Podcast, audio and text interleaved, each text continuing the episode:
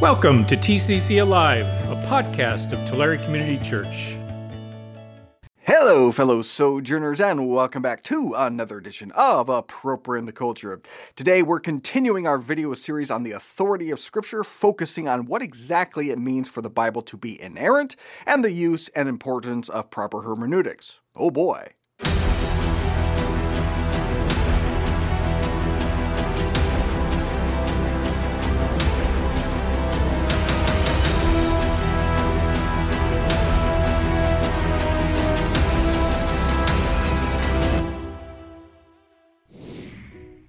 According to my systematic theology book, the inerrancy of Scripture means that Scripture in the original manuscript does not affirm anything that is contrary to fact, which is a pretty good definition and makes sense if we are suggesting that the Bible is the product of a God that is omnipotent, omniscient, and perfectly good.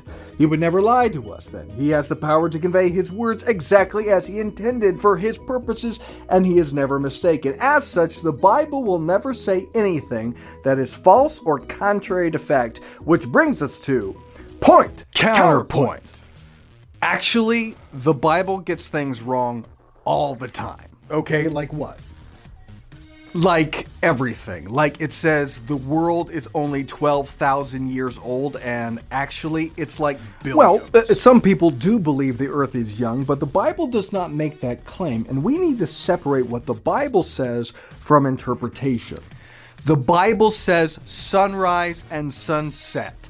Actually, uh, the sun isn't moving, the earth is rotating. It says the four corners of the earth. Actually, the earth is a sphere. There are no corners. It's called science. Ever heard of it? Yeah, I've heard of science. But Writing from a perspective or writing in layman's terms is not the same as saying something false. We're all aware of the heliocentric view of our universe, but we still say the sun rose or set. Our weatherman says it that way. It's listed on our weather apps that way.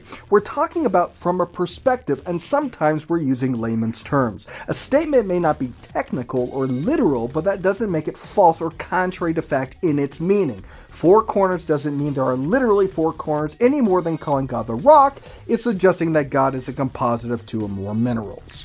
Dude, the Gospels have contradictory accounts. They have different accounts, but they're not contradictory. They can be harmonized if one is inclined, but actually the differences in details makes them more reliable. If they said exactly the same thing, scholars would dismiss them as nothing but collusion. Lies are uniform. The fact that they have divergent details lends to their credibility and suggests that they are the product of eyewitness testimony. We see this in contemporary situations. Different newspapers reporting on the same event will all get the same basic points the same, but they'll each contain different details, and that's exactly what we have with the Gospels. Same basic points, different highlighted details. You know, even the Bible says there is no God. In context, it says, The fool says in his heart, There is no God, which leads me to my next point that inerrancy of Scripture doesn't mean that it's free from contradictions or errors in interpretation. We still have to practice proper hermeneutics. The Bible is comprised of different genres and literary styles. It's got historical narratives, poetry, songs, genealogies, letters. Some of it is metaphorical or figurative, and other parts are literal and factual. So even though it's inerrant in its context, it needs to be rightly interpreted in its context, or we're going to error.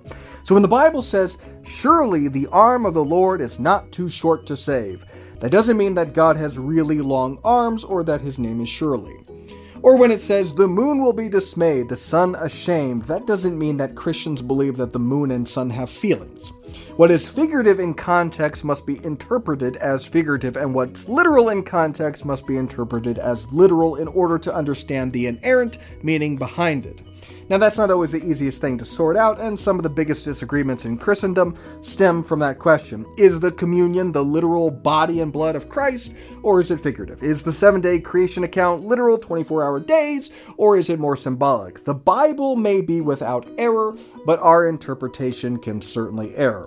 And just as there's figurative and literal speech in the Bible, there's descriptive and prescriptive text.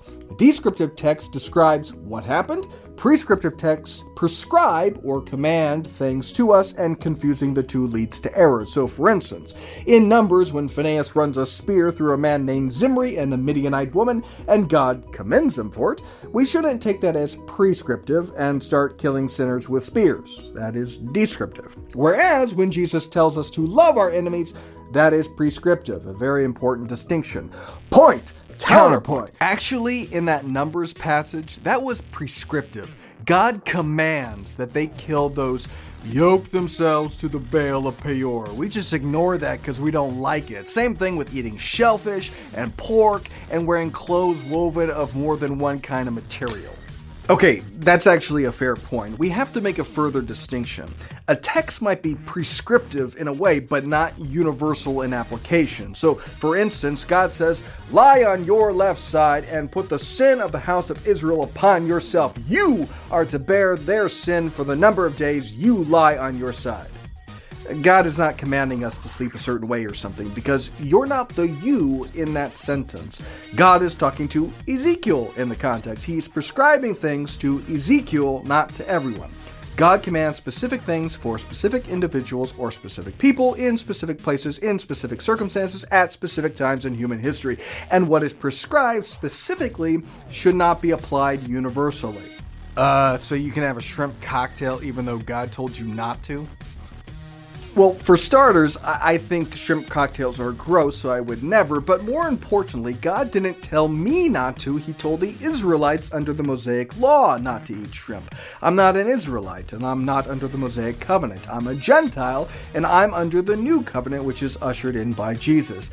This isn't really that difficult to understand if you look at it in its context, if you read the Bible in its entirety. But for those who don't, those who are biblically illiterate, it's confusing and will come off as arbitrary and so you'll hear statements like this. The Bible says homosexuality is a sin, but it also says eating pork is a sin too, so. See, that's not particularly convincing to someone who's read things like Acts chapter 10, in which it explicitly declares all foods to be clean. But they're also conflating a cultural convention, which is not universally applicable, with a moral law, which is universally applicable.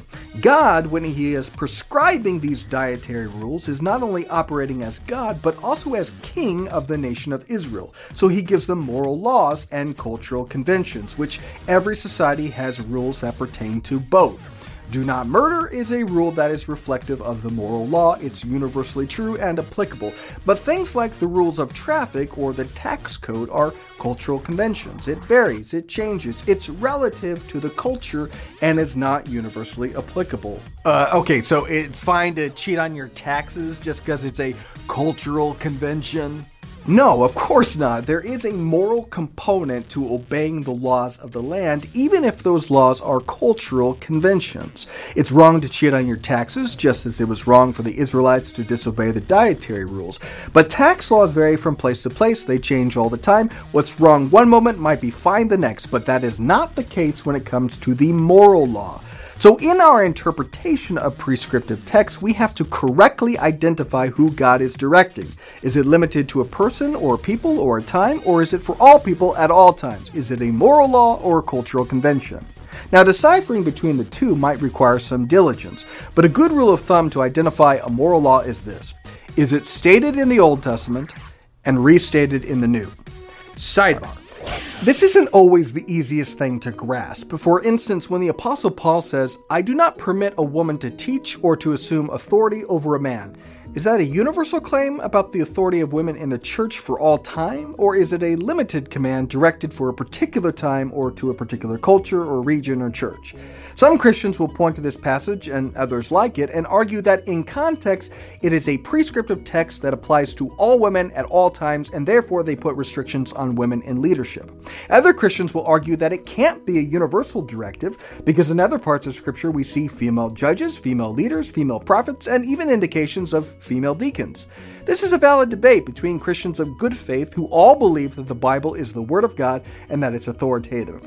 And the reality is there are passages that are ambiguous or nuanced and that require interpretation. The same person that wrote, I don't permit a woman to teach a man, also wrote, In Christ there's neither male nor female. That's not contradictory, but it does demand interpretation in order to understand what each statement means in its context. That's a valid debate. What is not valid is obfuscating what God has made clear and calling it interpretation. There are plenty of things in the Bible that are not ambiguous or nuanced, where God is perfectly clear on his position and presents a single, unified perspective and states it over and over again throughout the Old Testament and New Testament. And muddying those passages because we don't happen to like them is not interpreting Scripture, it's ignoring Scripture, and that's not valid. Well, that'll do for today. Next week, we'll be talking about the manuscript evidence and how the scriptures are reconstructed. Once again, at the end of August, ATC will separate from the social media accounts of TCC. So, if you watch on YouTube, subscribe to the Appropriating the Culture YouTube channel now.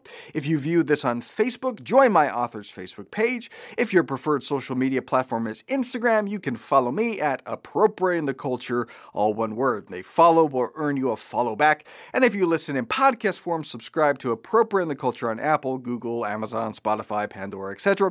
And I'll see you next week for more Appropriating the Culture. Thanks for listening. If you want to know more about the ministries and mission of Tulare Community Church, visit us at tccalive.org.